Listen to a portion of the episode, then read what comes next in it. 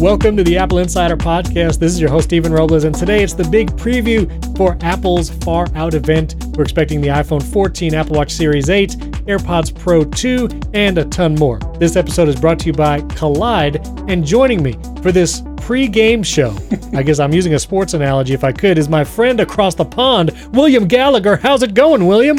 It's going fine. A sports reference I recognised. I've worked on pre-match shows Yeah. and things without any idea what the match actually was. But this time you say there's an event coming, an Apple event. That's, that's that sounds good. That's right. That was the only sports uh, thing I know about, except for Ted Lasso. but we're not going to talk about that. Yeah. So, uh, but no, I'm, I'm excited, man. We are less than a week away from a big Apple event, and of course, the rumors are swirling around. There's a, a hurricane of rumors. That's because I'm in Florida, so I, that's why I said hurricane. Ah. But we'll, we'll get to that. I wanted to do some uh, some little bit of follow up real quick, and uh, you know, I had some other things I wanted to plug real quick. But five star reviews. We have Randy W Sandberg from the USA gave us a five star review. Jim with a bunch of numbers after his name from the USA. Uh, this I don't know what this is, William. This username is Can you be my mom from the USA? Oh. I'm sorry. I'm I'm sorry I can't. But uh, maybe William is up for the job. I'm not sure. That, that's up to him.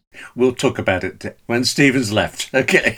De- deafening silence from William's side.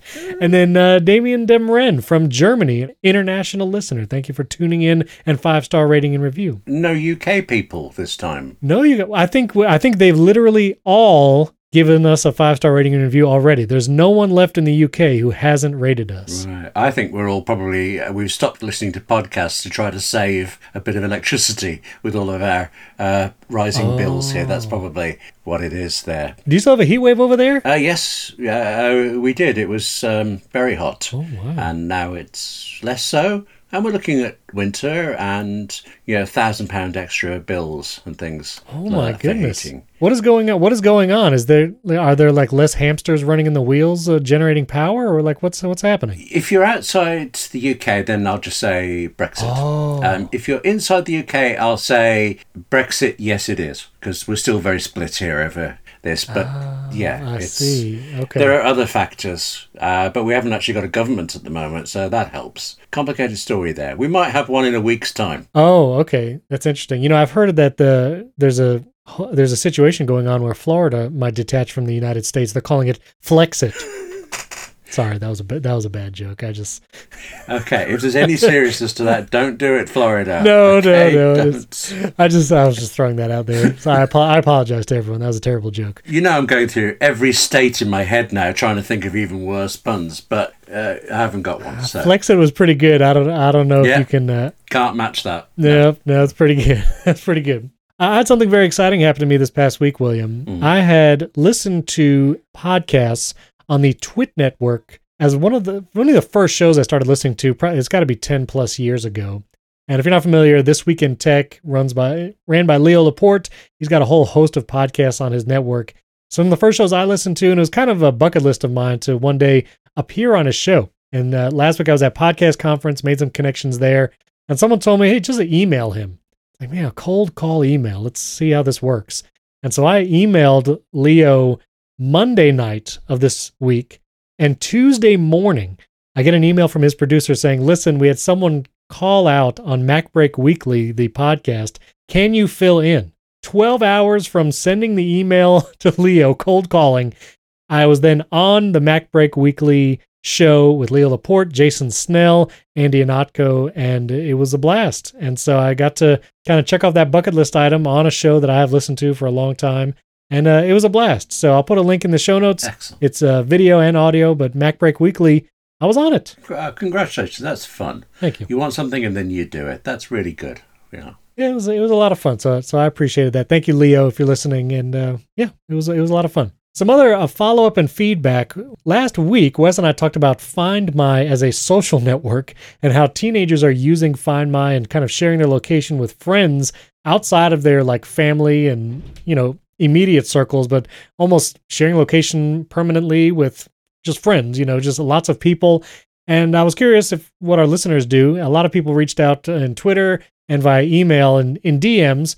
Come to expect it, you're talking about location and such, but most people, at least listeners of this show, only share their location in Find My with immediate family maybe like one best friend at the most, but most of the time it is most of the time it is just immediate family. And so I wanted to get your opinion since you're on this week, William. I mean, do you Yeah. share your location with uh, everybody in the UK, or is it just immediate family, or do you have that totally locked down? What's your practice? The giant majority of my immediate family are not iPhone users. Uh, so obviously I don't talk to them at all. You know, what are you going to do?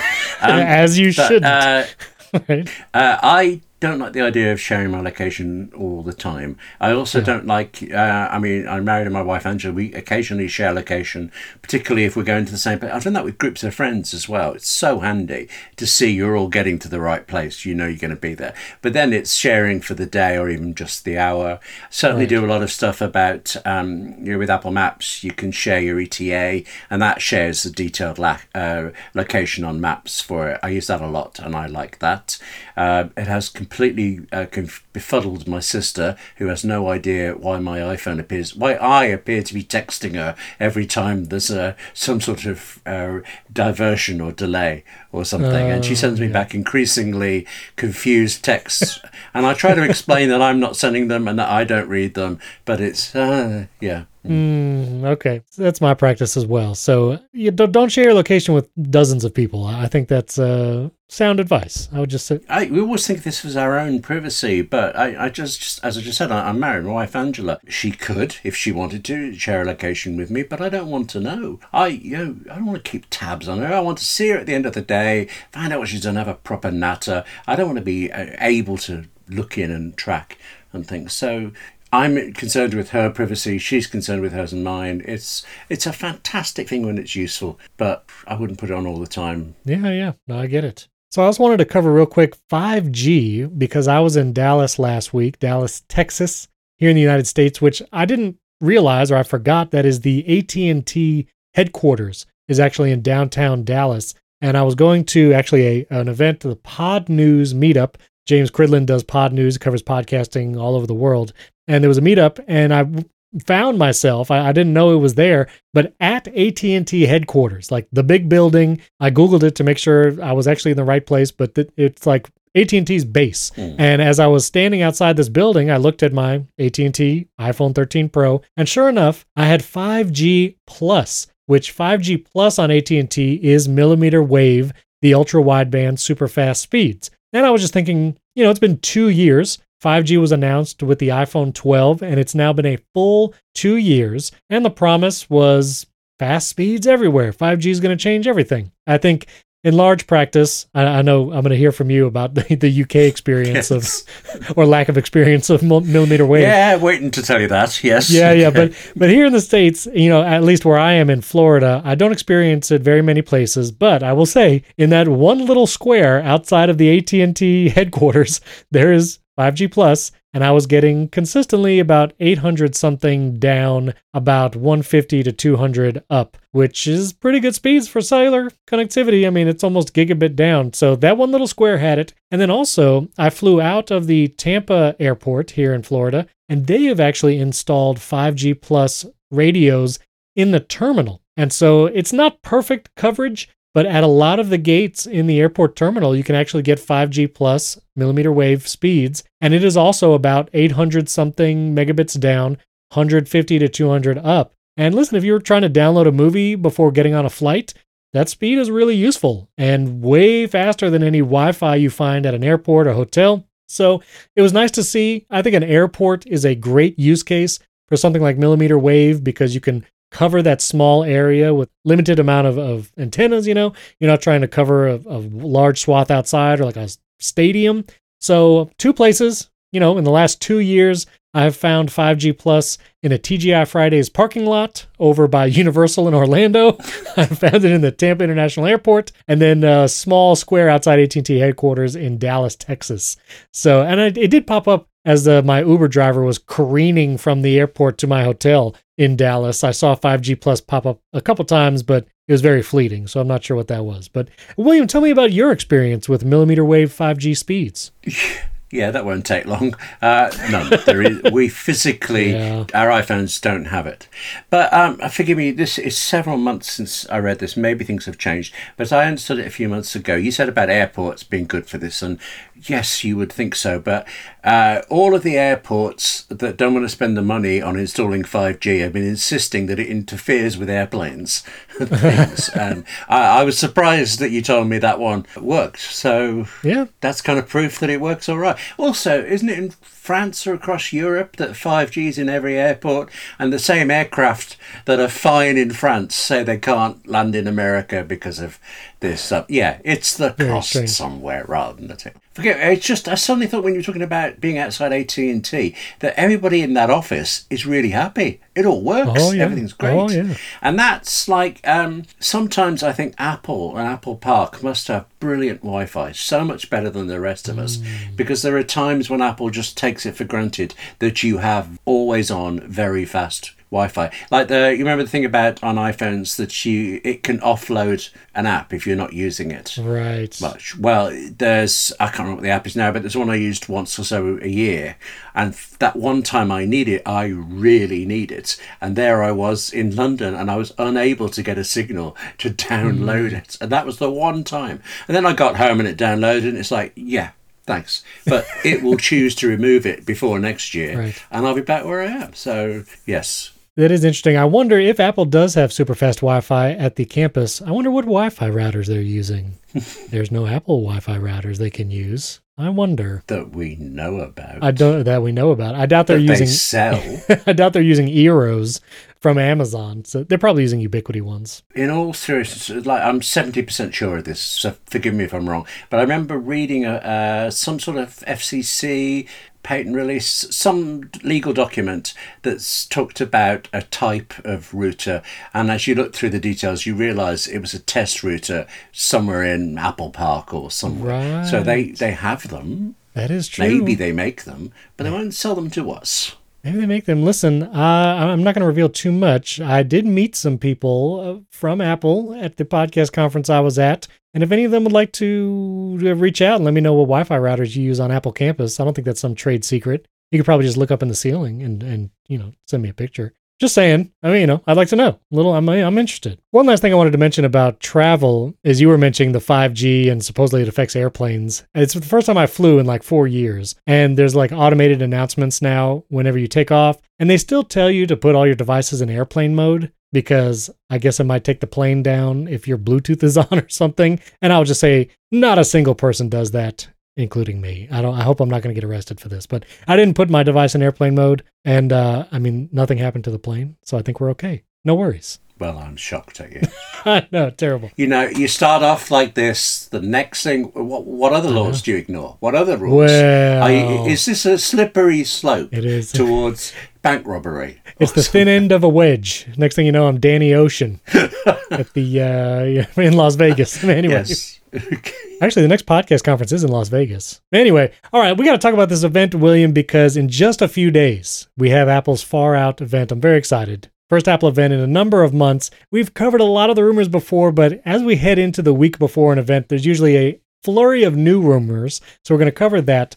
But just so you know, that event is happening September 7th, Wednesday. It's a Wednesday event. The live stream will be at 1 p.m. Eastern, 10 a.m. Pacific. I think that's 6 p.m. UK time. Yeah. And then I will be doing a recap episode right after the event, as I normally do, covering all the announcements, a little bit of commentary. So watch for that podcast episode immediately after. And then we'll do more in depth, of course, on the Friday episode.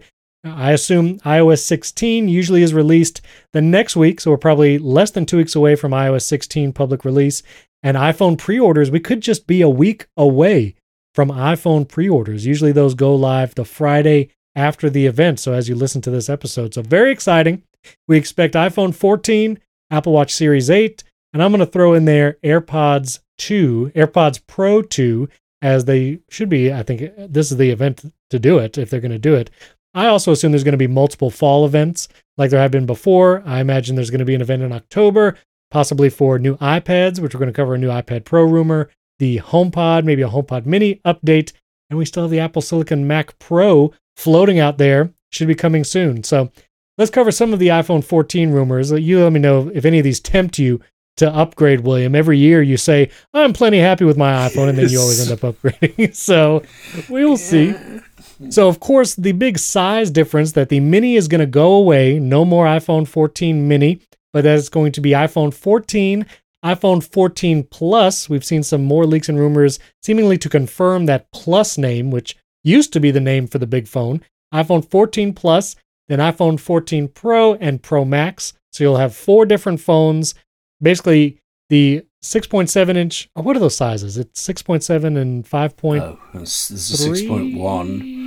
Uh, I 6.7 feel like we're 6.1. calling out lottery numbers now. Um, Right here, I think it's 6.1 and 6.7. Yep, oh, that's it's what it the is. one that doesn't fit in your hand and the one that doesn't fit in two hands. That's the size. Yeah. That's those are the sizes. It is 6.1 and 6.7. So basically, we'll have a 6.1 and 6.7 inch regular base model iPhone, and then the same sizes in the Pro models, Pro and Pro Max.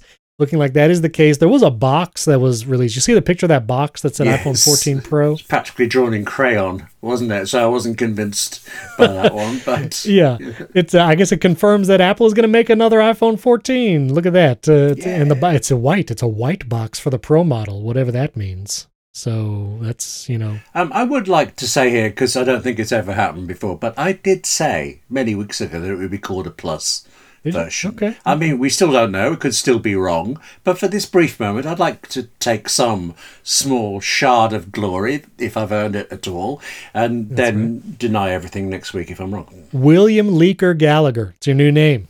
You'll be Yes. leaking out that plus name. Got it.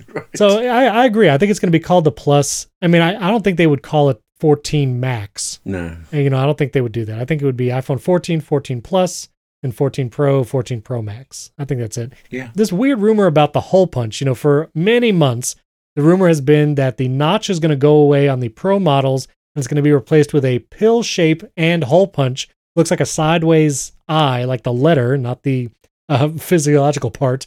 But now there's rumors that it's not going to be a pill and hole punch. It's actually just going to be one long pill, and it's going to be the iPhone 14 Pro Tic Tac. It's just a long pill across the top. I don't know what to think about this. I, I don't think it looks as good as the pill and hole punch. I think it's pretty hard to say what it's going to be. Well, what do you think, William? Is it going to be a Tic Tac or is it going to be a lo- an eye? What do you say? Well, funny you should say I. Every time I looked at the renders of it, I thought it was an exclamation mark. So um, Oh, sure, we could both sure. be disappointed in different directions. I'll tell you something I don't understand. What is the difference between the hole punch and the pill bit? What's supposed to go in each one? Why are there two? Do we know? I mean, one would be I would not say the speaker because the speaker is in the very top part of the iPhone 13 now. So they don't need to cut out for the speaker. It would be the like Face ID Mm. and other sensors, and then it would be the camera. I assume maybe the camera's in the hole punch. Oh, I didn't. You know? Yeah, I, you know, I, actually, I didn't think about the front-facing camera. Of course. Yeah. Good point. Okay. I think that's what it is. It feels, if it is one thing, it feels like they've just taken the notch and lowered it down a bit. And actually, I'm fine with the notch. I'm sure we'll be fine with this. But it is Yeah. curious. It is curious. I, I, in my head, I thought when the notch was gone, what would come would be either nothing, it would all be Right. somehow under the screen, or we'd have a hole punch thing. So I've, I've been repeatedly surprised by the idea that it's going to be about as wide as the notch, just in a different position. Yeah. So I'm not sure. I'm less inclined about that one, and more so, we've heard about the camera updates that it's going to be possibly 48 megapixel camera. I think the far out naming, we talked about it last week, Wes and I. I think that has to do with astrophotography and camera improvements. So I'm looking forward to that. Other rumors say these are new that there'll be 30 watt fast charging for the first time. The current iPhone 13 models gets up to 20 watt fast charging. This would be 30 watts, so you can get even faster charging from a wired connection. And this one leaker, this was actually earlier this week, leaker E YEUX1122 is one of these like random Twitter leakers. He had a bunch of things to say about it. Again, take it all with a grain of salt. He felt like there was like pricing leaks, which it's going to be more expensive. Rabbits are furry. We got that. Uh, but also the colors, which I thought was uh, interesting. He feels like they know the colors that the iPhone 14 base model will come in green, purple, blue, black, white, and red. And the iPhone 14 Pro will come in green, purple, silver, gold, and graphite. Now, I take some issue with the Pro colors because I, I feel like Apple has only ever given the Pro models exactly one color besides like silver and space gray. You know what I mean? It's always been like variations of gray and then like one color. It was Sierra blue last year, Pacific blue the year before. Except, Yes. uh, yeah, uh, I hadn't realised that, um, and I'm sure you're right. Except that's at launch, at the initial launch. Right. Then later there can come things like the purple one. Right. So maybe they're just got faster paintbrushes.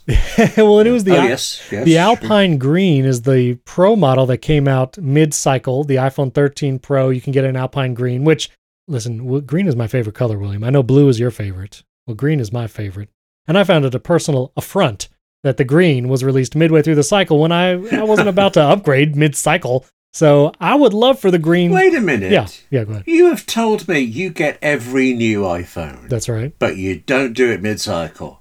God, you're picky. I need to Aye, have some aye. kind of boundary, William. I can't buy an iPhone every six months. oh my goodness. Can't do that. Or I had to get a Mac Studio during that time. Oh, okay. So, yeah, I would love for green to be one of the at launch colors. I feel usually Apple will vary the colors from previous releases. So the fact that we already have an Alpine Green 13 Pro, I feel maybe it's less likely for this one. And purple, oh, That makes sense. I don't know about a purple Pro model. I've, I, I've assumed Apple would do the normal silver and space gray like they always do, or graphite. Those two are always standard. Maybe some gold or a midnight. You know, midnight has been the new color, like for the MacBook Air. It would make sense to maybe bring the midnight to the Pro model.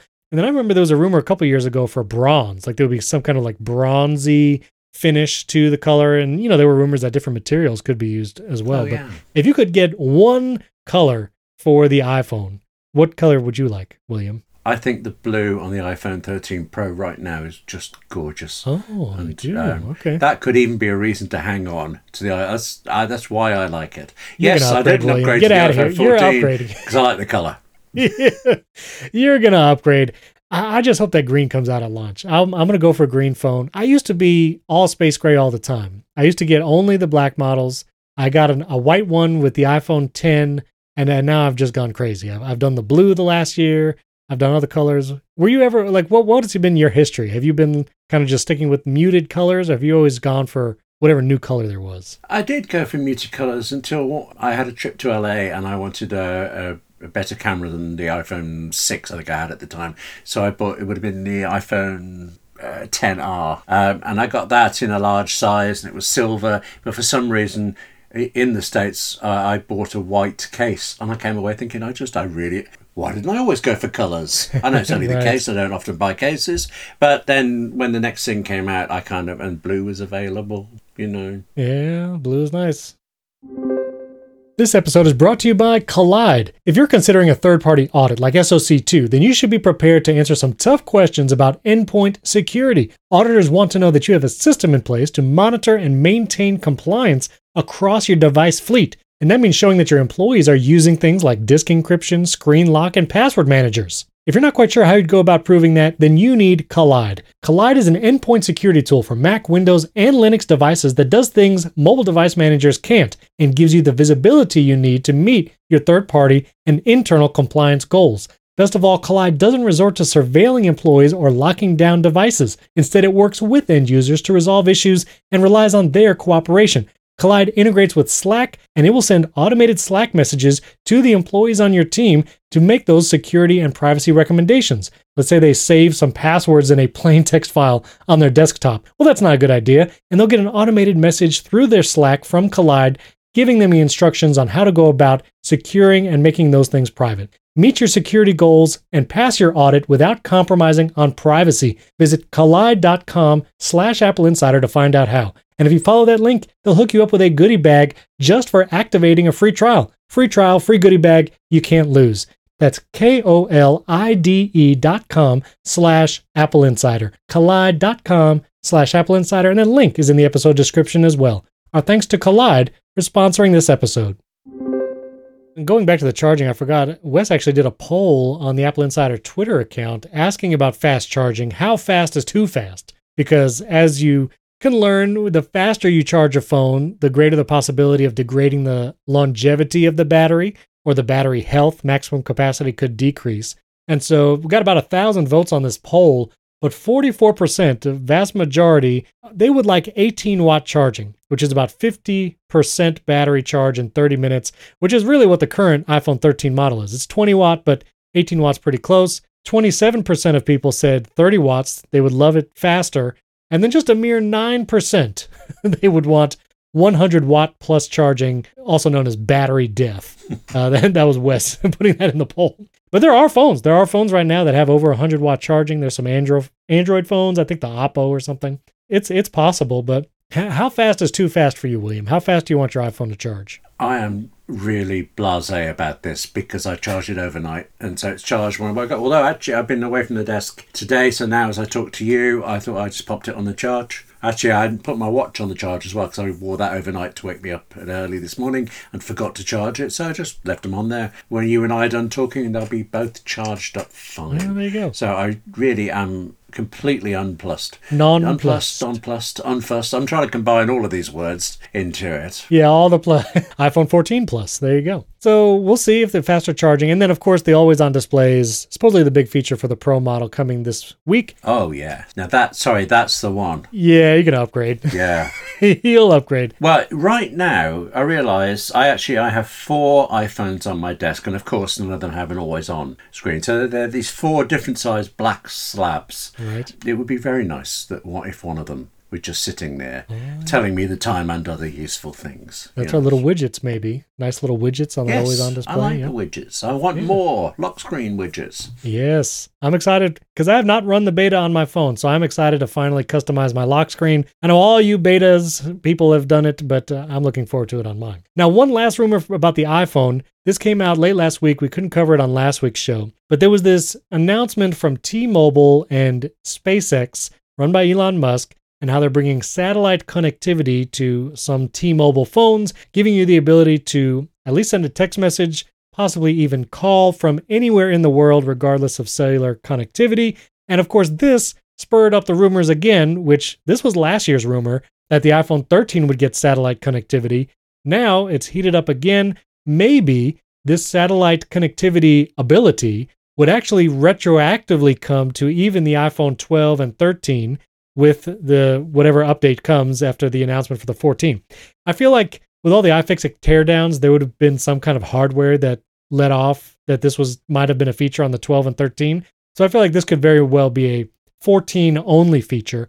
But in conjunction with Apple Watch Series 8, the adventure or uh, ultra rugged model, and being outdoorsy and stuff, I feel like a satellite announcement would make sense. It also would feel like another good feature addition for the iPhone 14 non Pro model. Because if you think about it, if the Pro gets the always on display, the A16 processor, the better camera, for the 14, you get the larger screen size, but that's it. Rumors are that it's staying with the A15 processor. This could be a feature that comes to all the iPhone 14 models satellite connectivity, SOS in an emergency, send a text message anywhere in the world. I don't know. How likely do you think this is, William? Apple will do it, T Mobile and SpaceX won't.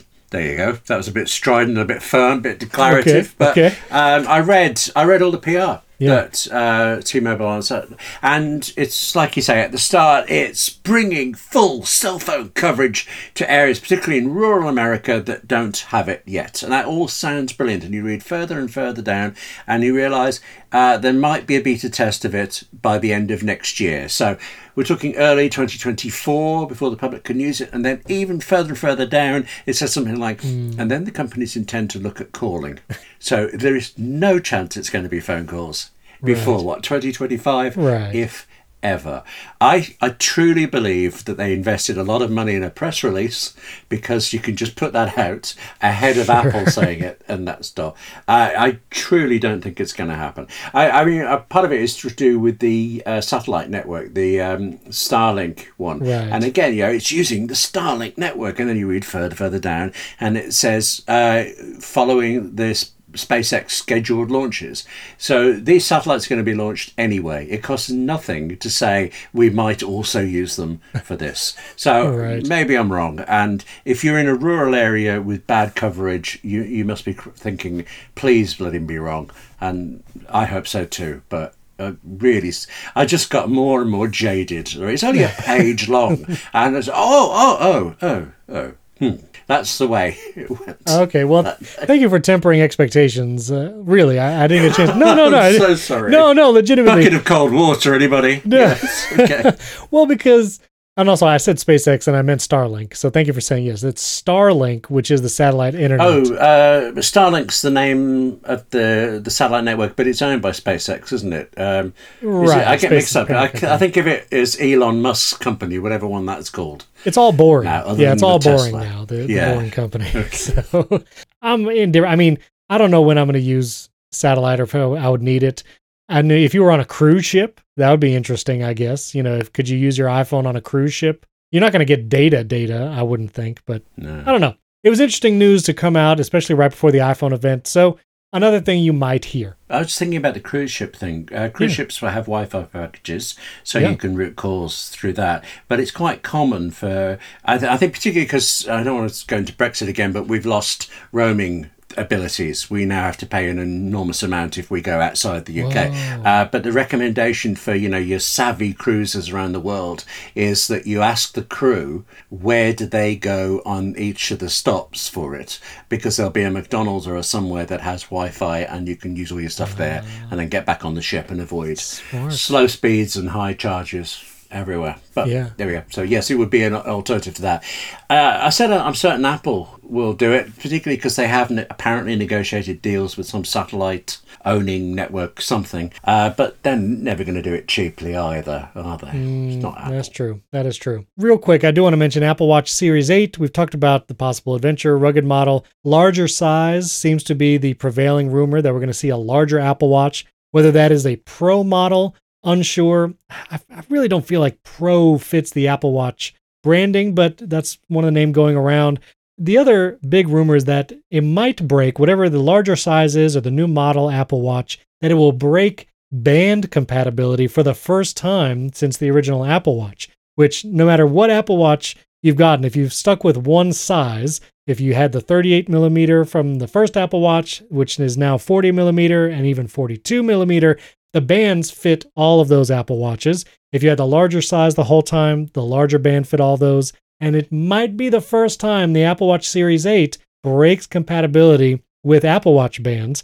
But I think it's actually more likely that if Apple just introduces a larger size, so you can get an Apple Watch in 41 millimeter or 45 millimeter right now. So those two sizes, if Apple introduces, let's say, a 50 millimeter, just a massive Apple Watch, then it would make sense. The story makes sense because that third new size will require a different Apple Watch band. You know, you won't be able to put Yeah. your 45 millimeter band on the 50 millimeter new model. But if you stick with a 45 millimeter Series 8, just like your 45 millimeter Series 7, I would assume those bands would be compatible. I don't know why Apple would change it arbitrarily. You know, this isn't like a 30 pin to lightning situation where you have like different data connections or some kind of proprietary connection that deals with, you know, the electronics of the device. I mean, the band is literally just a clasp, unless, of course, that there's some new band that introduces a new health feature Hmm. where it actually does need to communicate with the watch. And so you might need a different one. I don't know, William. You think they're going to break compatibility?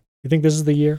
Well, that's so strange. When you put it in the way you just did, I thought it, actually it isn't breaking compatibility because the smaller band always only fitted the smaller watch. Right, exactly. The larger band only fitted. It'll just be a new compatibility Right. for it. You will have no. you- Uh, I mean, you get a band with the watch anyway, so it's not like you're being forced to buy Right. a new one. Right. So basically, I mean, if me, who I have a 45 millimeter Series 7, if I choose to get the 50 millimeter or whatever the new big size is come next week, then none of my bands will fit it, which that will be the understanding. But if I go with a 45 millimeter Series 8, I can still use them. I will say, Yes. I don't know if I want a an even larger display.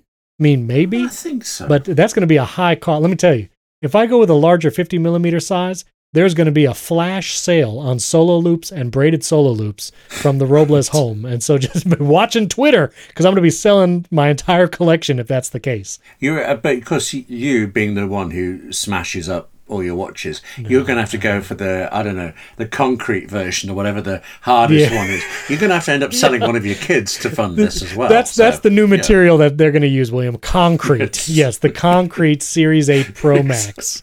That's the one. Now, let- now let me t- let me ask you because I know you got a Series Seven. I know I think you like it. Very much, yes. Uh, you have the 45 millimeter. Is that correct? Yes, I do. I actually bought the smaller one Uh-huh. uh, for my wife, so I, I've seen both of them side by side a lot, and I do think hers is. It's there's something really neat and special about it, and she loves that size. But maybe I'm older, eyes are weaker. I, I appreciate the bigger screen, so I, I don't want to say I'm not into a larger screen. Still, I just I can't imagine what else could there be in a pro version to make it different. Um, It is totally kitchen indestructible. I can bang it on however many countertops and it'll never break. So, so you would, I mean, a larger size, like a 50 millimeter Apple Watch, basically the size, I don't know, of like a compass on your wrist. You would not uh, be tempted by the larger size. I could well be. Uh, the thing is, I'm really happy with the seven, and uh, before that, I had a four, which I had to stop and think about that. Yes, I had a four because I traded it in to get the seven. Right. Before that, I had a Series Zero and things. So I'm far from doing it every year. Uh, I mean, I was very glad to get to the four, and then very glad to get to the seven. Like you really appreciate. Uh, several generation jumps. Oh, yeah. I don't know that I'm going to particularly notice a difference with the 8 unless it is bigger and in some way has more features or if it comes out with the, all of them have that squared off design that we were threatened with last year and I, I vow to you is the absolute best reason for buying a series 7 to just not get those Those, those rumors really cooled off. You know, I have not heard about a flat edged Yes. Apple Watch in quite a while. So, No, Apple, Apple, couldn't do it and change their mind at the last minute. That's or, right, that's um, right. No, we always meant it to be next year. Right, Yeah, right. or one of those. So, yeah, sure, sure, the- sure. We'll see. I, I don't know. I I would have to see a 50 millimeter in person. I think Yeah. because I mean the the 45 is pretty big, but I don't know a bigger size. I would be curious if they do something different. You know, because right now the Series Seven larger size, you can get like the full keyboard Oh, yes. if you want to type something, and you can even do like the swipe typing. So I'd be curious if they offer any like additional functionality features on a larger size. It's also more surface to hit on countertops, so I'm not sure. I'm not sure. we'll see. But the event again, September 7th, 1 p.m. Eastern, 10 a.m. Pacific, 6 p.m. in the UK, and I will be doing the recap episode right after. Stay tuned. I'll be live tweeting as well. It's always a flurry of information trying to live tweet and, and you know, we no one talks about what else besides hardware is at these events, but typically Apple will spend 10 or 15 minutes on some kind of service or software update. You know, the Apple Classical Music app, it was supposed to launch Oh, soon. yes. And we have not heard Yes. anything about that, but I imagine Tim Cook could open the event and talk about Apple Music Classical, anything to Fitness Plus, you know, updates to Fitness Plus possibly could be coming, or really any of their services. You know, we don't, there's no leaks about that stuff because there's no hardware to leak out in a supply chain or anyone for to see a display or a phone case.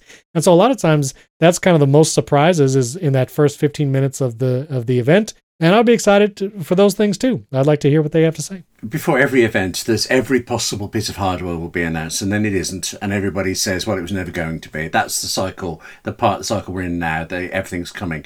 I- If you forget the devices and look at this as a show, this is Apple's biggest show of the year. That's Uh, right. by far, the most attention it ever gets is on the iPhone. So there are two things. One is it mustn't have anything in there that would distract from the iPhone. So it can't be the iPhone and the Apple Car. It won't be the iPhone and the headset. VR headset. But No. also, because there's so much attention on it, Apple can use this to lift other things that might not get as much attention. That's why the watch was always folded in with the phone, because an Apple Watch thing, originally anyway, on its own wouldn't get the notice and the press attention. And here it does. It gets a lot more than it would, but not enough to knock the iPhone off the headlines and things for it. So Apple is really, really hot on exactly what to tell us when to get the maximum attention out of it and then the maximum sales. I think they're amazing at this, and it's just uh, fascinating how it all works. That's a good- that's a good analysis. Think of it. This is the biggest. This is the Super Bowl of Apple events, and the iPhone Yes.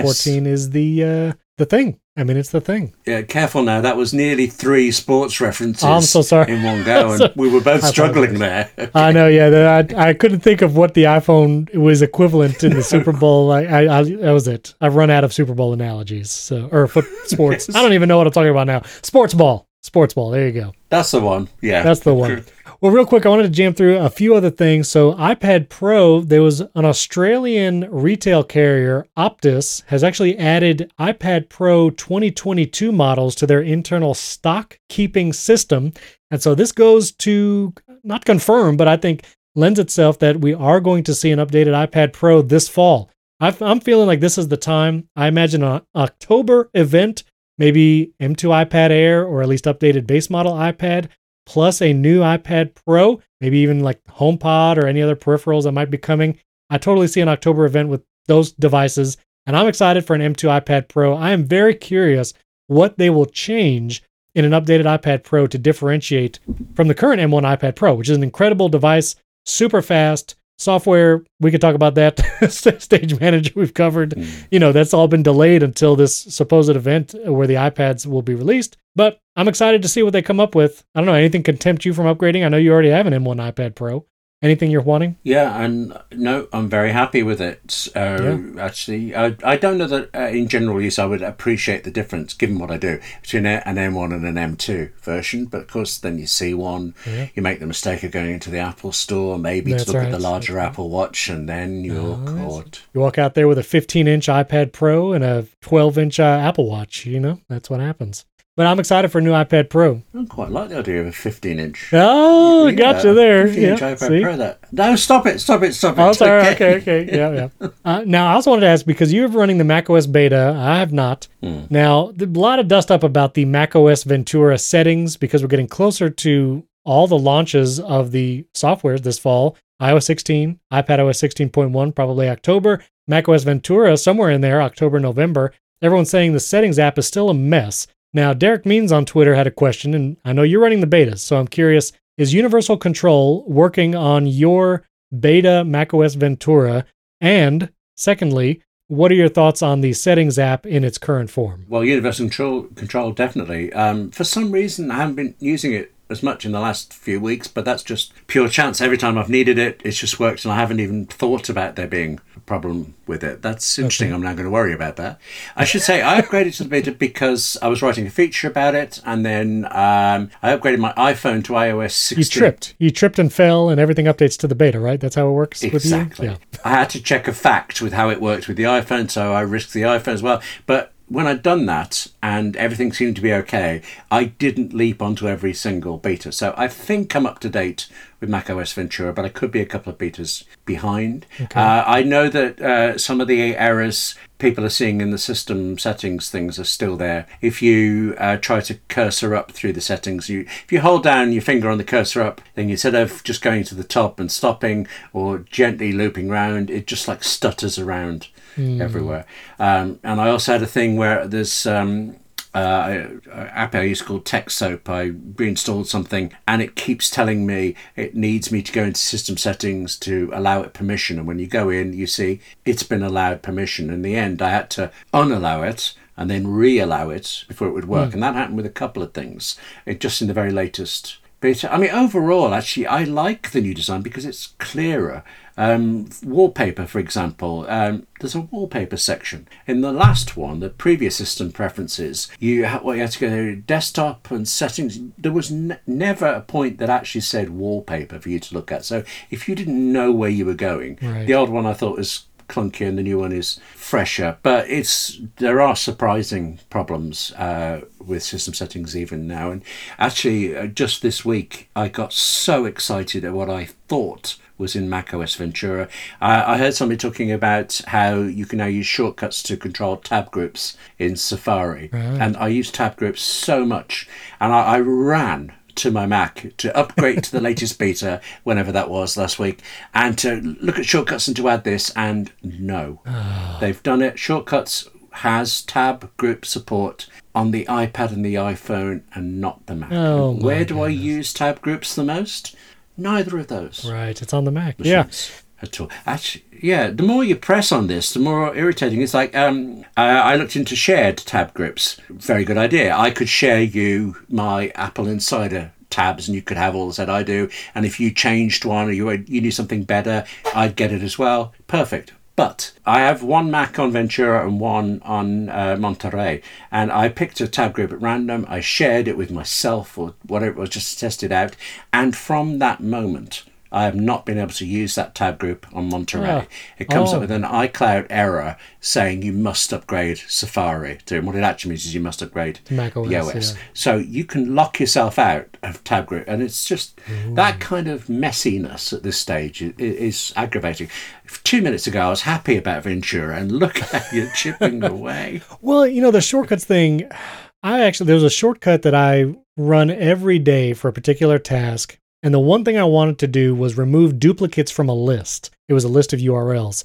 And there is not a built in shortcuts command for this. I hope Apple does add that. But there's a third party service called uh, Toolbox. I'll put a link in the show notes to the specific app. Oh yeah, And it is an incredible isn't that Toolbox Pro? Toolbox Pro. That's right. That's the one on iOS. Is that also on the Mac? Do you know? the well that's where i'm going because Oh, matthew Cassinelli Yeah. shortcuts expert he told me about toolbox pro and it does exactly what i wanted to it adds a step to a shortcut where it will just remove duplicate entries from a list and it's amazing and it works on my iphone and my ipad but does not work on mac hmm. and you cannot run the shortcut on the mac if you have input one of those steps on your iphone or ipad version of the shortcut now, I'm not sure if this is a limitation of shortcuts on the Mac or if the developer has just not, you know, actually put it on the Mac. I'm not sure. I mean, I feel like if it would work, they could just check a box and offer it in the Mac App Store, even as the iOS app, but maybe that doesn't integrate with shortcuts. I'm not sure the details. But it's those kinds of weird inconsistencies, like you're pointing out, hmm. from shortcuts on the iPhone and iPad to the Mac. Automations is still a huge glaring omission. There are no automations available in shortcuts on the Mac. Yeah. And again, macOS Ventura does not seem to be bringing automations to the Mac Shortcuts app. So Yeah. all of those, I do hope. I mean, this could be doesn't have to be a macOS version update. This could be like a mid-year cycle where they bring more shortcuts updates. Although, I mean, we haven't really seen that very much on the Mac. I, hope they bring some stuff back to the Mac. If you remember that event from a long time ago, where they brought all those features back to the Mac. Bring shortcuts back to the Mac, please. Uh, okay, real quick, we have an article about things that are long gone from Apple. Apple features that Apple has killed or products they have killed. And I thought this was a little nostalgic. 3D Touch made that list, if you remember, from the iPhone 6S through the iPhone 7 and 8. 3D Touch disappeared on the 10 and newer. Once you got Face ID, went to an OLED screen and there was no more 3D Touch. But I remember I loved 3D Touch. Even you can long press now and all that, but 3D Touch on the keyboard for moving the cursor around was just chef's kiss. I mean, I really liked it. 3D Touch is gone. Aperture, Apple's wonderful photo Oh. editing application. I used Aperture Yeah. all the time. Gone, Same here. dead. Yeah, loved that. I loved Aperture. Oh, maybe they maybe one they'll bring it back one day. Who knows? And then I wanted to add two of my own uh, nostalgia trips to this article, which is iWeb, which iWeb used to be a part of the iLife and even .Mac subscription. So if you paid the ninety nine dollars a year for a .Mac email address and subscription, you could actually publish a website to the internet using the iWeb application on your Mac. And that was the first website I ever made. It was a drag and drop editor. Almost feels like it was ahead of its time looking back at it, but I actually used iWeb to build stuff. That was really nice. And the the one that really gets me, I had played around with this app a lot. I actually made a couple interactive books for my job at the time, but iBooks Author was a wonderful application on the Mac that lets you build interactive iBooks with like embedded videos, like scrollable and rotatable 3D images, a bunch of stuff. And iBooks Author was deprecated, and some of those features made it into pages. So you can actually do an EPUB or export an EPUB file from pages now, but it is not the same. That iBooks Author application was really well done. And one of the people I actually met at the podcast conference last year actually was on the iBooks Author team, and, and she also nostalgically remembered that app as well. But what, what do you think? Are you not as uh, bullish on iBooks Author? I'm going to disagree with you there. I thought iBooks Author was fantastic when it came out, and then I actually tried using it. And yes, the features are brilliant, but it was forever falling over. It was like a Microsoft product in that way. And Apple just never updated it. I forgot it existed until they were removing it. And then I looked, I got the latest version, and it was pixel for pixel the way it had been years before. And I didn't bother going far in to see whether the crashes were happening still, but other people who were using it at the time saying, yeah, you just kind of got used to that kind of thing. So uh, mixed memories of iBooks Author. Okay, all right, William. Well, Sorry to the person you met who worked on it. I'll let that. I'll let that pass. I'm gonna let that slide, William. That's fine. You, you had a bad experience. It's all right. That's all right. all right. Real quick, I want to do travel apps picks because I was traveling and I used a couple apps, and uh, it was the first time. Friend of the show, Jason Aten, told me Flighty, the app for tracking flights and tracking your trips and all that. It's an incredible application. Flighty is super powerful. You can add your flights in there. It updated me many times before American Airlines did. So I actually got my flight plan, like where the plane was going to fly, gate updates, all of that. It's a beautifully designed app. Love Flighty. I'll put a link in show notes to that. And Uber and ride sharing services get a lot of heat, but I will say in downtown Dallas, Uber worked really well. Cars came very quickly. They were all very good.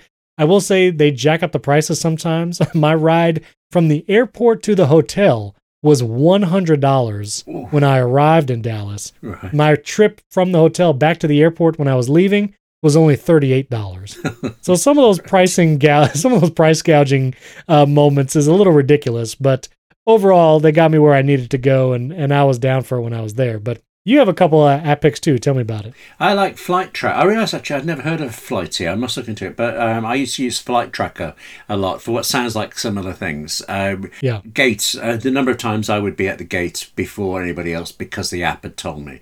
I don't know why. Obviously, places like airports and train stations have this information, but London Euston, for example, uh, is famous for not putting up. Um, the uh, platform number for the train from London to Birmingham until the last second. so you will see 300 people suddenly go and run. Whereas uh, there's an online service called something like Real Trains UK, and it just says at platform 14. So you idly walk up, you stroll up there, and, and you feel the rush of wind behind you when everybody else has realised. And it's only let me down once in the years. so Okay. yeah, Penzance is very nice uh, at the moment. That's what I found. So it wasn't. I couldn't call it a bug. And uh, it was a Sure. excuse for a nice trip somewhere else. Yeah. And then what is a what a flight tracker? Now there's a bunch of flight tracker apps. So which one is this? Oh, uh, flight. Oh, not Flight Tracker Pro, maybe. I remember thinking it got updated and one of the versions was paid, but I wasn't flying at that time, so I didn't look into it again. Uh, TripIt, actually, I also use uh, Yes. a lot. It tended to be when I was traveling, there were multiple parts to it. A couple of different cities for work, or some train, some coach, even some airplane. And TripIt would just kind of route them all, and the hotels even, into one little itinerary, and you could just see where you were supposed to be at any time. Yes. And uh, you get a your uh, train ticket emailed to you, and you just forward it to uh, plans at tripit.com. And because it came from you, it'd know it was your one, and it would pop it into your account for you. So it's a while since I've needed it, but I really like to TripIt. Yes, and I actually use TripIt on this trip as well. I've used it for years, and it's nice because you can like look back at all the trips you've taken if you use it for a long time and Yeah. look back. It's fun. I do envy you this trip, by the way. It sounds like you, everybody who was anybody was at this podcast thing, and that's why I wasn't. Well, Okay. well, listen. Well, I would have loved to have you there. We could have podcasted in person, one of those little booths. It was uh, that would have been fun. But Oh, they. Yeah, Oh, I'd have liked that. that would Yeah, have. we'll do that next time. Next time, come come to podcast movement. Let's do it. One last pick. I just wanted. I mentioned this on MacBreak Weekly earlier this week, and I'm going to talk about it on HomeKit Insider. But I had been searching for the perfect AirPods Max stand that allowed it to charge and go to sleep and all that. And I have found something called the Max Stand. The website is themaxstand.com, and it's this very low profile, low inconspicuous little dock, and it comes with these little lightning connectors that you leave plugged into the AirPods Max. It's a little dongle, very low profile, not too uh, obtrusive, but you put that in there, and then you can just place your AirPods Max on this dock, and it begins charging immediately because that little dongle allows it to charge wirelessly. And then the base also puts it to sleep. You plug the base in with USB C, not micro USB. Thank you, the Max stand. And then I just know my AirPods Max are charged all the time when they're on that dock. I can pick it up, put it on my head, and I'm good to go. And it's, I mean, pretty perfect. I, I don't have enough good things to say about it. I did a little video on, on my YouTube channel talking about it. It's great. If you have AirPods Max and you're looking for the perfect stand and an easier way to charge it rather than plugging in a lightning cable all the time, really love this Max stand. and even set up a home automation with the uh, the thing because I don't like things charging like constantly 24 7 all the time.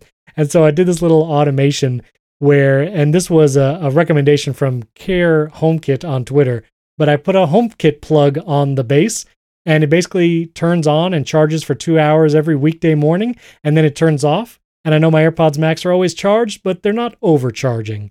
And uh, that's just how I like them, William. I don't want to overcharge. Do you, uh, is this on sale yet? Do we know what the price is, or is it's eighty dollars? It's an Indiegogo campaign, but it's fully funded and they do ship. So I bought it and I got it maybe a month or six weeks later. So uh, I'll put the link in show notes, but themaxstand.com, 80 bucks. And I mean, if you spent the money on AirPods Max, Yes. this 80 bucks I think is, is worth it for, for me anyway. And, uh, and finally, finally, Tom Hanks is releasing a trivia app that will be available in Apple Arcade, Hanx 101 Trivia, and it will be available September 2nd. So as you listen to this episode, it should be available today. And I am very excited for this. I like trivia, and I'll be downloading this app day one. Do you like trivia, William?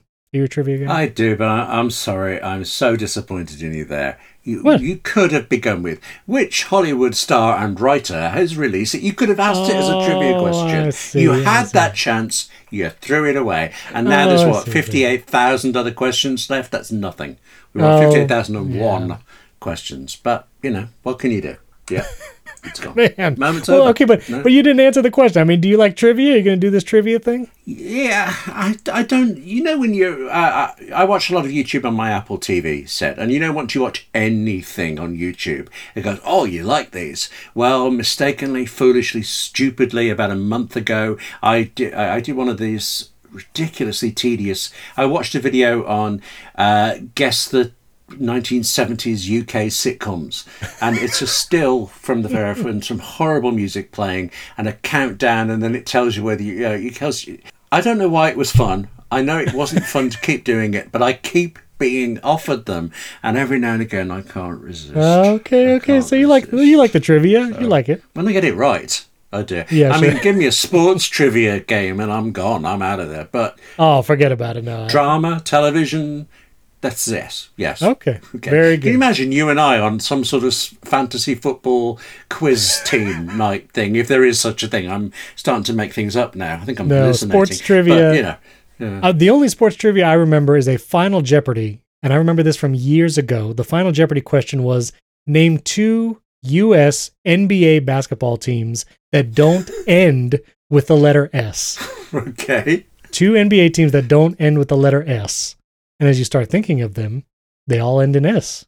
The Celtics, the I don't even know other basketball, the Knicks. Wait, the Knicks aren't NIX. Uh, William, are you serious right now? Oh, it's KNI. Sorry. Okay. no, Sorry. no, Okay. no. The Mavericks, the Nuggets, the Warriors, they all end in S. Can you think of any that don't end in S, William? This is live trivia. Yeah, air right. Okay. British equivalent then. I was once in a general knowledge quiz and there was a sports question. I thought, well, you know, you got to take one for the team here. This could be the round we lose on. And the question was, well, it actually said, name the England football team. Um, and lots of people around me were trying to list, I don't know how many players there are. And I just wrote down, I'd call them overpaid. And uh, for some reason, we didn't Then it win, went over like a but, lead you know, balloon. yeah, it was not Yeah. a popular night for me there. But, you know, I imagine that. In case our listeners are wondering, if, if you don't want to hear the answer, you can you can pause the podcast here and try to guess it yourself. But the three NBA basketball teams that don't end with the letter S are the Miami Heat, the Utah Jazz, mhm. and the Orlando Magic. Heat, Jazz, Magic. if we're giving out answers, Yes. can I please take this chance to just slightly correct what I've just Yeah, said? please. The England football team. Um, they meant the the men's English football team. All I know is uh, the women's football team in England is and always has been significantly better performing than the men's. Okay. And I cannot work out why the phrase is um, the England team and the England's women team. Why isn't it the England's men team and the England's Ooh, winning that's team? a good point. Why isn't it the losers and the winners? I don't know. It's a strange world. That's a very good point. Thank you for tuning in to Apple Sports Insider. This is a new podcast on the Apple Insider Network where William and I are going to randomly uh, talk about sports that we know nothing about. Uh, next week, we'll talk about American football, which, uh, yeah, you know, the pigskin. Uh, Is that a team? William, William has nothing to offer. It's, it's totally fine. No, the, it's it's starting soon. The the American football season. It's a big deal for people. I don't know, William. I yes, if you like it, great. But This you know. this show it just came to a screeching halt when I tried to pivot to sports. That's exactly what happened. This is it's too late. We get we gotta go, listeners. Follow us on Twitter. Uh, tell us uh, what uh, sports. No, I don't know. Don't tweet anything about sports at us. Tell us what you're hoping for for this event, September Yeah, seventh. i- Yeah. If you listen to the end, uh, tweet at us and tell us why.